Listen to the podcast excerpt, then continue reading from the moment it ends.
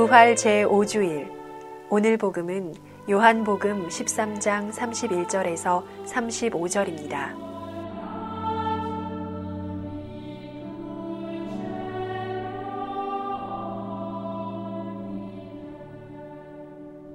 요한이 전한 거룩한 복음입니다. 유다가 방에서 나간 뒤에 예수님께서 말씀하셨다. 이제 사람의 아들이 영광스럽게 되었고 또 사람의 아들을 통하여 하느님께서도 영광스럽게 되셨다.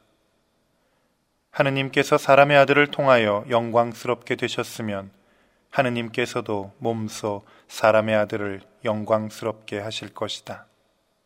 이제 곧 그를 영광스럽게 하실 것이다. 얘들아, 내가 너희와 함께 있는 것도 잠시뿐이다. 내가 너희에게 새 계명을 준다. 서로 사랑하여라. 내가 너희를 사랑한 것처럼 너희도 서로 사랑하여라. 너희가 서로 사랑하면 모든 사람이 그것을 보고 너희가 내 제자라는 것을 알게 될 것이다. 주님의 말씀입니다.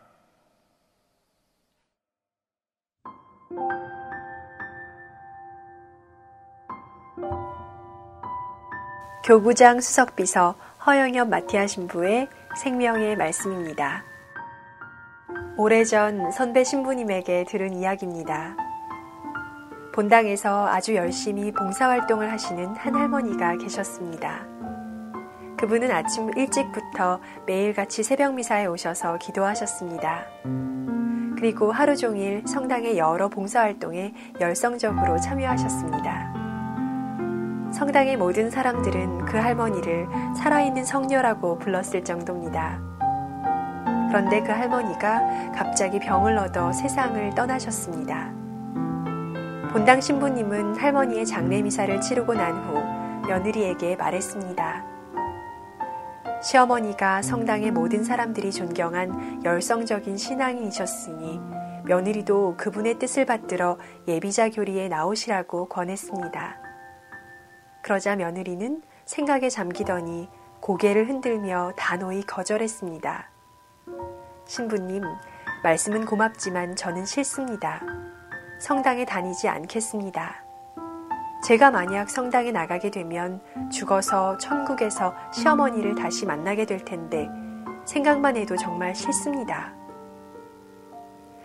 집 밖에서는 모든 이의 귀감이 되었던 그 할머니가 정작 함께 살고 있던 며느리에게는 그렇지 못했던 것 같습니다. 진정한 사랑과 봉사의 행위는 가장 가까이 있는 사람에서부터 시작해야 되는 것이 아닐까요? 실제로 선교는 다른 사람의 삶이 가장 큰 영향을 미치기 마련입니다. 내가 너희에게 새 계명을 준다. 서로 사랑하여라. 내가 너희를 사랑한 것처럼 너희도 서로 사랑하여라.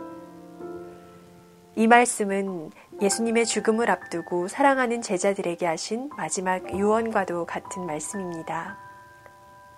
서로 사랑하라. 이 말처럼 아름답고 위대한 말씀도 없지만 실천이 어려운 말씀도 없습니다. 미움과 증오에 빠지기 쉬운 우리가 사랑하는 것이 어디 그리 쉬운 일입니까? 그래서 사랑은 의지가 필요하고 노력이 중요합니다. 이웃사랑은 말로써 완성되는 것이 아니라 행동으로서 보여질 때 비로소 완성됩니다. 그래서 요한 사도는 사랑에 대해 분명하게 가르치십니다. 자녀 여러분, 말과 혀로 사랑하지 말고 행동으로 진리 안에서 사랑합시다. 말처럼 쉬운 것은 없습니다. 말만 하고 실천이 없는 사랑은 불완전한 사랑이며 거짓 사랑입니다. 또한 사랑의 마음과 정신이 결여된다면 그 어떤 사랑의 행위도 올바른 사랑이 아닙니다. 사랑을 실천하는 것은 다른 사람들의 일시적인 요구만 충족시키는 것이 아닙니다. 마음에서 우러나는 정성으로 다른 사람들에게 헌신하는 것입니다. 그래서 이웃사랑은 강요되는 계명이 아니라 사랑으로 행동하는 믿음의 결과가 되어야 합니다. 사람들은 얘기합니다. 당신들, 그리스도인이 우리와 다른 점이 도대체 무엇입니까? 이 질문에 대한 답은 우리의 삶, 우리가 실천하는 사랑으로 보여줄 수밖에 없습니다. 너희가 서로 사랑하면 모든 사람이 그것을 보고 너희가 내 제자라는 것을 알게 될 것이다. 이처럼 그리스도인은 바로 그리스도처럼 사랑을 말하고 사랑을 행동하는 사람이기 때문입니다. 인도의 지도자 간디가 교회에서 쫓겨나면서 남긴 유명한 말을 다시 한번 생각해 볼 일입니다. 나는 그리스도는 좋지만 그리스도교 신자는 싫다.